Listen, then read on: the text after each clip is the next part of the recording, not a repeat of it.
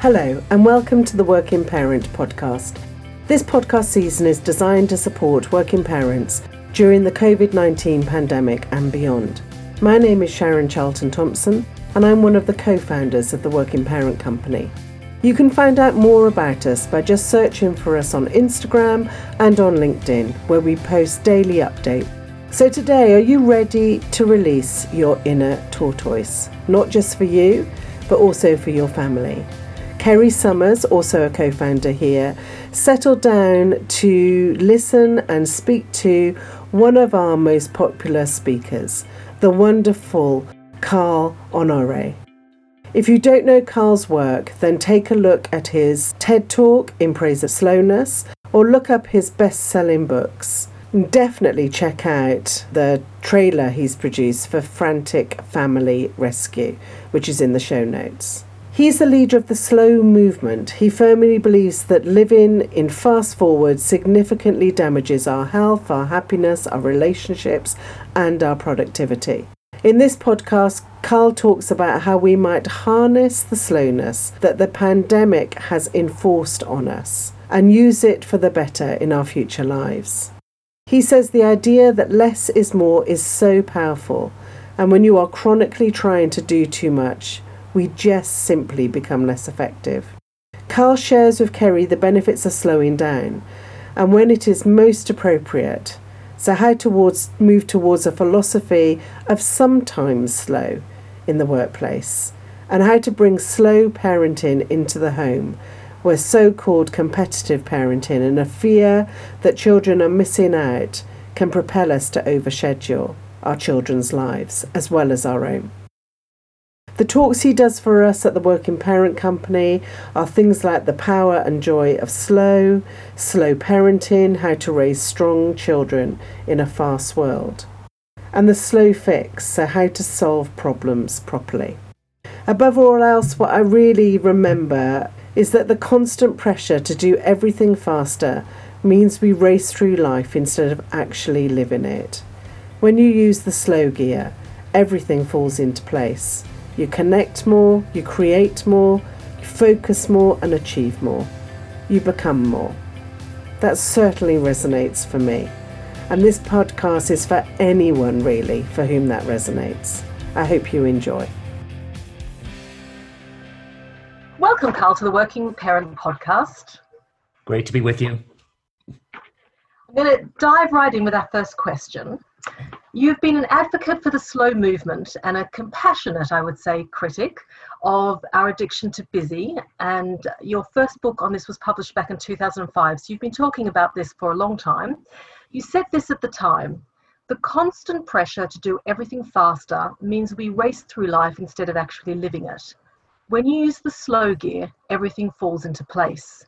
You connect more, create more, focus more, and achieve more you become more.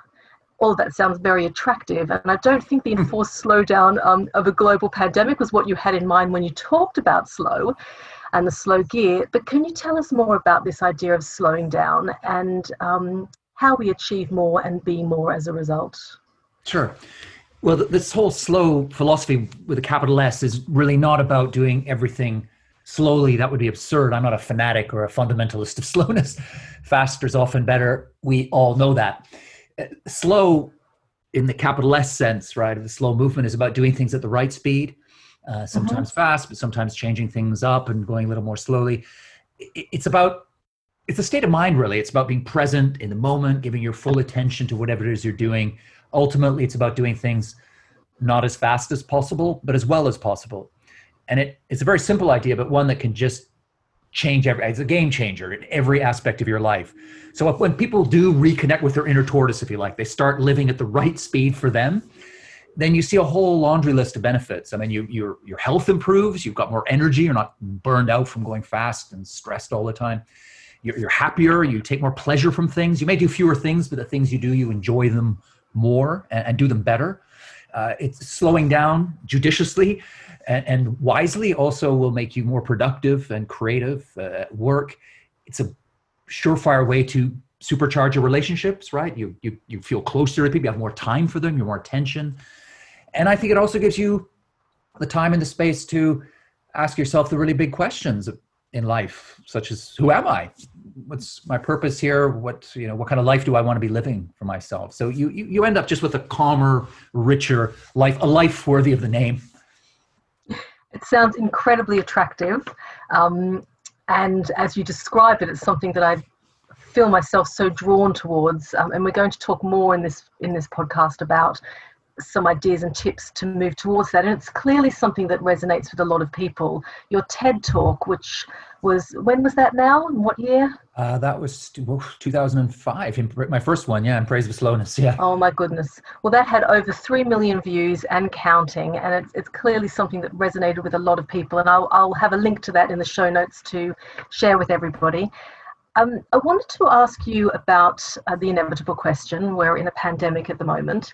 Um, we talk about each experience of COVID 19 will depend on our personal circumstances, um, mm-hmm. both external to us, both how we feel inside.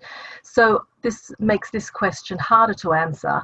But can you tell me what the COVID 19 pandemic experience brings to the discussions on slow? Where are the challenges to adopting slow at the moment? And where might we have had some unintended positive lessons that mm. have come through this? Well, the pandemic, of course, has forced uh, slowdown on the whole world. And uh, you know, as you said in your introduction, I would never have wished this on the planet. This is a this is a nightmare for everyone in various different ways.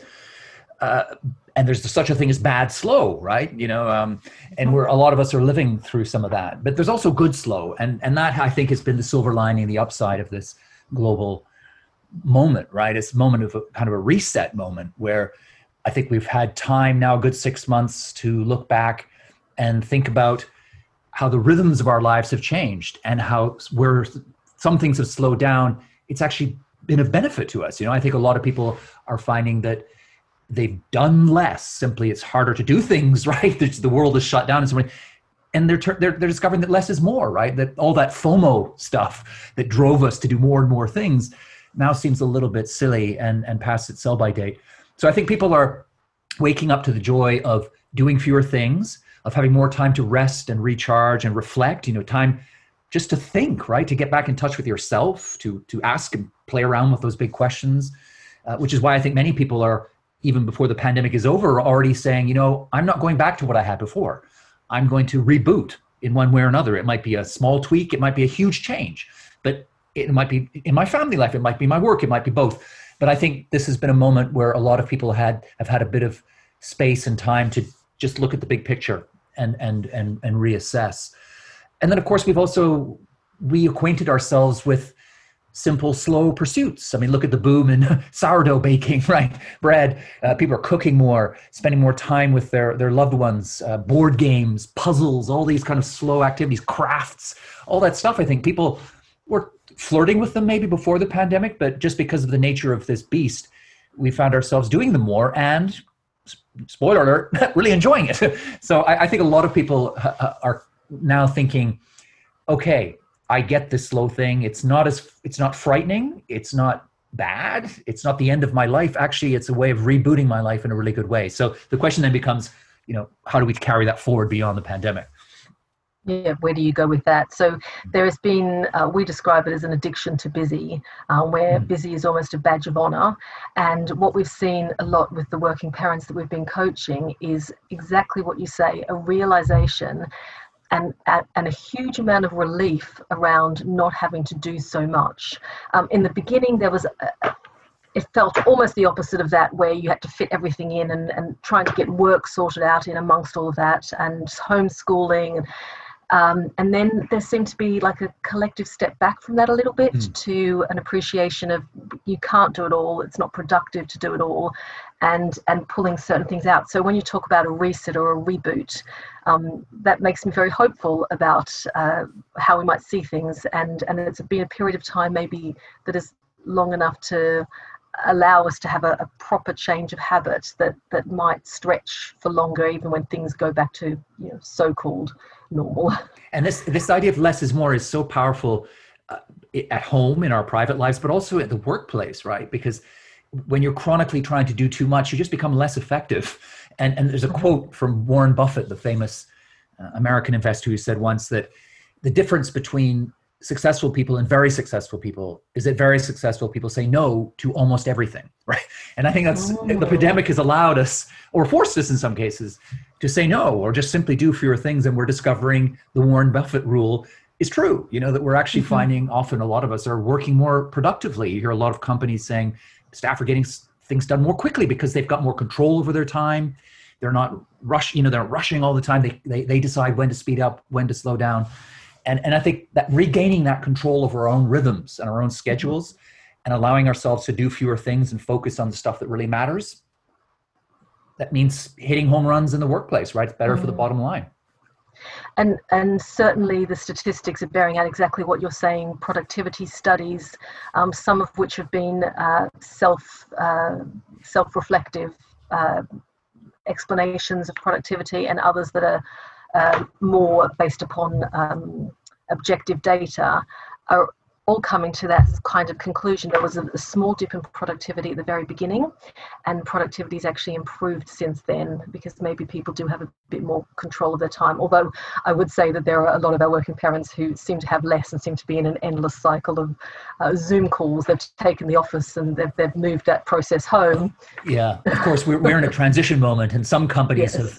s- seen the way the wind is blowing and are making structural changes in the way they run their business so that they can ride that productivity train that comes from Mhm. this slow moment but others don't they're stuck in the old Mhm. ways so you're they're Mhm. insisting that everyone be in every meeting when that doesn't make sense you know all kinds of things from the old way Yeah, of yeah. working that are still in Yeah, still in the way absolutely. you know So that leads me on nicely to my next question, which is really about uh, working parents or people who are working, anyone this would be relevant to.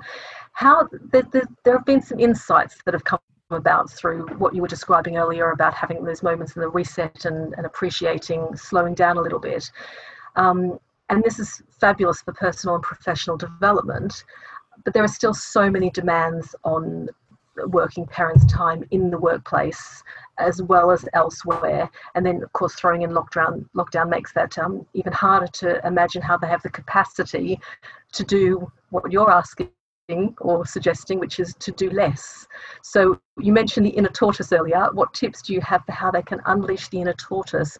And and this is also about you know how they have those conversations at work. It's not just about their personal understanding about it, but how can they help to spread that? Mhm. Right, there's various questions in there. I mean, um, Yeah. yeah. Uh, so unpack, try and unpack them one by one. Um, well, I think let's start with where you ended, which is the, the, the, bigger picture, right? The workplace. No man, no woman is an island, and it's much harder to slow down alone, right? Especially in the Mm. workplace. And all the companies that I've ever worked with or seen get this right have always done it together. So you you need it depends. This is going to vary from company to Mhm. company and workforce and sector to sector, but the basic principle is the same. That you you need to get people around the table. uh, It's often going to be a Zoom table now, right, or a Zoom screen, and just have conversations about how you're using time, and try and work out who needs to be doing what. Uh, these are conversations that often never happen in companies because we just we're, we're just trying to get through the next day, the next week, the next you know cycle, the next quarter. But that really it pays off in the long run to push pause and say, okay, let's just sit around the table and say who needs to be contactable, you know, during these times. Who can switch off their phone? Who can not look at their messages at this point? Which messages need to be responded to within an hour? Which ones can wait for a day? And just get those conversations out and aired. And once you do, I think a lot of companies realize that there are many levers that can be pulled to allow people to slow down so that they end up being, you know, more efficient and productive in the way we said. um, that is something that we've been talking about a lot with organizations. I love this idea of, of talking about it and giving it a try. But when you were describing what things you need to be in the room for, virtually or not, and what things you can do separately, we describe as synchronous or asynchronous behavior. So, what are the things that we need to be doing alongside people, and what are the things that we can be separated from and we don't need to be accountable or available um, for them. And we can go off and, and be in that moment of flow where we can get things done.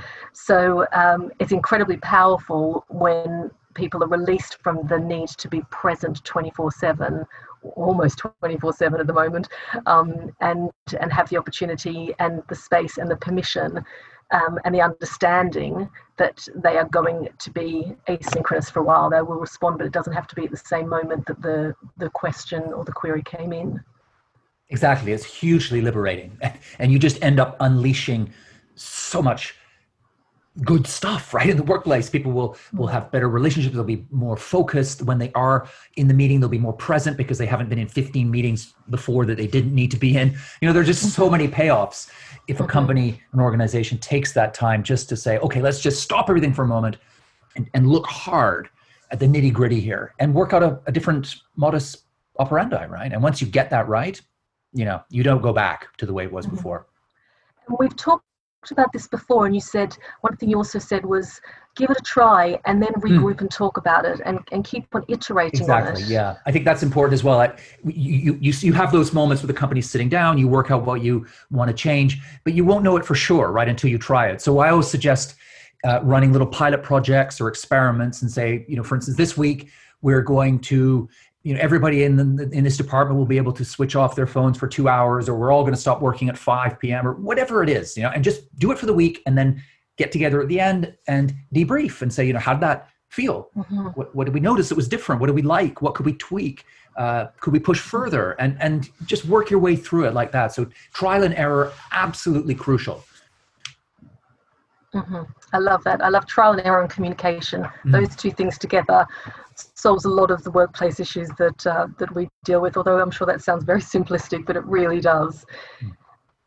Um, going just a little bit more on the workplace.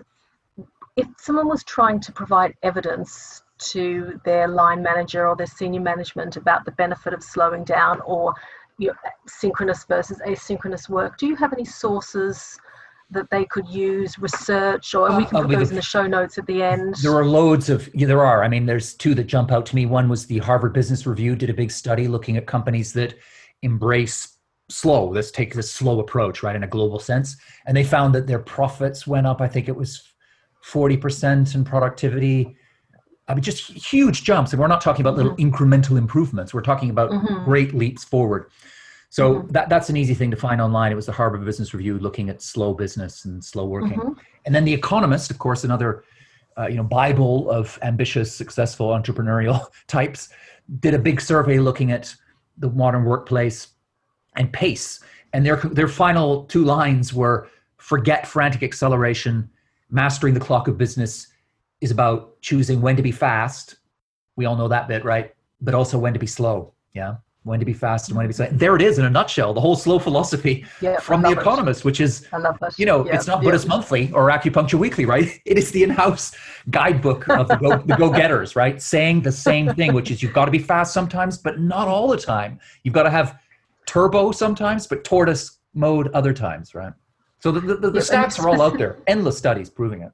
Okay, and I, I, will do a link to those two as a starting point, but I, I imagine, it, yeah, as you say, you just need to Google this and you will find mm. uh, a lot of resources out there about it. And I was, what I was just about to say is that you, of course, have written a book specifically on decision making and fast and slow. Exactly, yeah. Uh, the, the, the, slow fix, it's called, yeah, which, you know, yes.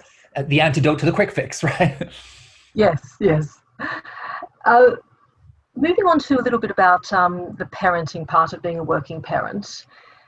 And I'm wondering about how slow applies to parenting. You've talked about something you call a race to perfection, mm. where we are overstretching and overscheduling our children, leaving them with little time for anything else. There are play dates, after school clubs, weekend sports, and a general fear that children need to be productive.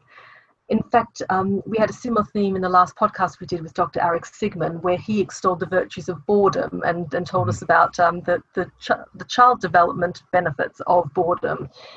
So, my question is around balance between stretch and overstretch. What tips do you have for working parents to turn the family home into a place of calm and connection and still fulfill their child's potential? Mm-hmm. Well, I think of it uh, as being about uh, drawing discipline and drawing lines, drawing boundaries. So that's in a physical sense. I think it's important to separate work from the rest of what's going on in the home. So if you can have a, you know, if you're lucky enough to have a separate room for an office, keep the work in there, keep the laptop in there. Don't let it seep out into the rest of the house. If you don't have a separate house room, try to set aside or rope off part of another room or and when that work is done then try and move it out of sight right? So that it's not there in people's sight lines just creating this distraction and feeling that work is you know hovering and haunting in the in, in in the fringes. So i think that's very important. Create physical spaces right? Where you know you won't be mm-hmm. disturbed. That also applies to technology. You know screens are great and they're a lot of fun and they can bring families together but too you can get too much of a good thing so i think it's also helpful to if if at all possible to create one room you know one part again another part of the house which is permanently screen free that could become a I mean, I've seen that happen in my home. It's become a sort of haven, a place that people go to almost as a sanctuary to just let their mind wander or drift or rest or have conversations knowing they won't be interrupted. So try and keep the technology in its physical place rather than, again, letting it get into bedrooms wherever possible. Keep it out of the bedroom, especially before going to sleep. We all know the research on how disruptive that can be. Uh, and then coming back to the idea of boundaries again, I think scheduling is very important. We, you know, we've reached this point. I mean, I've we're overscheduled but the irony is we kind of need to schedule um, unscheduled time in a sense so i think we need to mm-hmm. build into our weekly schedules you know certain blocks of time that we know are sacrosanct. They're not going to get uh, contaminated by work. We're going to leave the coal face and be with our families cooking playing doing lego whatever going for a walk or something exercise whatever it is. And just know that that is there um, to to to play with. And, and another thing i suggest especially now that we're all kind of stuck in the home together if you're working and your child is being looked after by another parent or a care or on their own, try to line up if they're having breaks from their homeschooling, or whatever it is, try to line up your breaks, you know, just sort of work your schedule so that if you've got a 10 minute break, make sure or try wherever possible that your child's got a 10 minute break at the same time and, and, and kind of establish that in the child's mind so they know that that's when they can wait because your mommy or daddy will be free 50 minutes from mm-hmm. now sort of thing. So, so those are some things to start playing around with in the home. Mm-hmm. mm-hmm. There is um, a term that I, I don't like but is used quite a lot, which is competitive parenting, which is where you start to have this fear of, you know, that child's doing piano and that child's doing extra soccer lessons and someone else is doing Spanish and mm. um, you, you feel this sort of urge to be doing to be doing those things as well and really what you're saying is that our, our children will gain a lot more um, and we talked about this in the podcast last week as well developmentally by not necessarily doing as much but how do we talk to ourselves about that because it's so mm. easy to get caught up in in that competitive um, you know i'm worried that i'm not doing the right thing by my child because i'm not filling their time enough? Yeah. I think there are there are two ways. One is to is to reach out to uh, parents who are having the same anxieties, parents who you know are not jumping into the schedule them up to the eyeballs rat race, and and and you know build networks. I think we, it, this is part of the problem is we either we get a look when we're alone or disconnected, we get infected by the the panic and the perfection of other people. But if you mm-hmm. if you reach out and find either through uh, you know local neighborhood or at the school gate or through a kind of chat room or whatever, you can find low because you are not alone if you're thinking this right that that there must be another mm-hmm, way mm-hmm. that that this idea that every moment must be scheduled with productive activity that's going to appear on a university application or a resume one day you are not alone um, and there's a hugely compelling case against that way of approaching parenting. So find those people. They are out there. And it just gets mm-hmm. so much easier when you realize that you're not alone, right? And and you can also then, you know, your child can hook up with their child and have that unstructured play, right? Because often mm-hmm. we say as parents, we I'd love my kid just to play and hang out, but all the other kids are in structured activity. What's he or she going to do? Now you found someone else who's on the same wavelength and you can kind of play mm-hmm. it that way. Another just quick mm-hmm. suggestion I throw in for parents is one thing that often happens as parents is we get kind of locked into our age cohort and we lose sight of you know further what happens to child development further on. And we, we mm-hmm. imagine that if we get one little tiny thing wrong now it's going to leave an indelible mark or scar on our child forever and ruin their life chances. But because we never talk to parents of children who are older we haven't got the perspective. Uh, and and it's so again i find that a really helpful thing to do try through the school alumni network or whatever it is just to find parents of kids who are older than your children who've gone through these same anxieties and panics and, and fears and late night sweats. And, and you're going to find parents there who say, you know what? I was worried that my kid wasn't doing Mandarin or something. But look, my child's 18 now. She's going off to a tremendous university, or he's landed a, he's launched a startup, or they're both super, you know, whatever. And it's just going to take that, that rucksack of angst off your shoulder. That is such good advice, and I and I say that as um, a parent of young adults now, and there are so many things that I got worked up about as they were growing up that I realize exactly. now were yes. so unimportant. And I, you know, I have friends with younger children, and I, I so often want to step in and, and say something, but if you're not asked, it's really difficult to do that. But you just know that they're creating rod for their back or making things difficult and worrying about things that are, are not the important things. You know, it's really about connecting with our kids and and helping them to process and be critical in their thinking and those things come from the home they're not going to come from another mandarin lesson yeah. so it's it's i think that's fantastic advice so um, all those listening out there please I, I really really resonate with that um, with that idea um, i also just wanted to um, uh, because I want to put this in the show notes for everybody to see. Um, Carl, you did a program for Australian Broadcasting Television, it's the equivalent of the BBC in Australia, the ABC. Um, it was called Frantic Family Rescue, and it featured three um, overscheduled, and they worked really hard to find the, the families for this three overscheduled and very time for time poor families and you were called the slow coach and um, they were quite extreme but it was just so easy to see how how to get to the place that they were, how you mm-hmm. get yourself worked up and just build and build. Um, and it just made me laugh so much. Um, but it was also extremely uncomfortable because you always see a little bit of yourself in it. So I've added a link to a few clips of this to the show notes. And um, I think it'll make us as parents feel better about ourselves and may hold up a mirror to some of our less logical decisions. So I, will put that, as I said, in the show notes.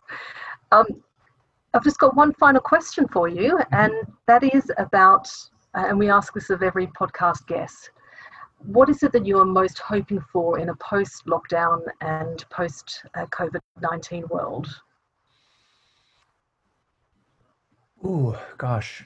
Mm. Um, there's, I've got so many things I would want to say to that, but I, you know, one, one thing I would, I, one thing I live in London, right. And, and I've noticed, of course, through the lockdown, people have spent a lot more time outside because eh, when they're allowed to and walking and stuff and being in parks and and I just think one of the lessons I hope we take forward from this lockdown and, and you know during the real lockdown you couldn't hear airplanes and you could hear bird song again. And there was just this kind of gentle return to nature. And I, I hope that that's something I mean there are many other things I hope we get out of this but I, I that's one I'd put near the top of the list is just getting back to nature you know.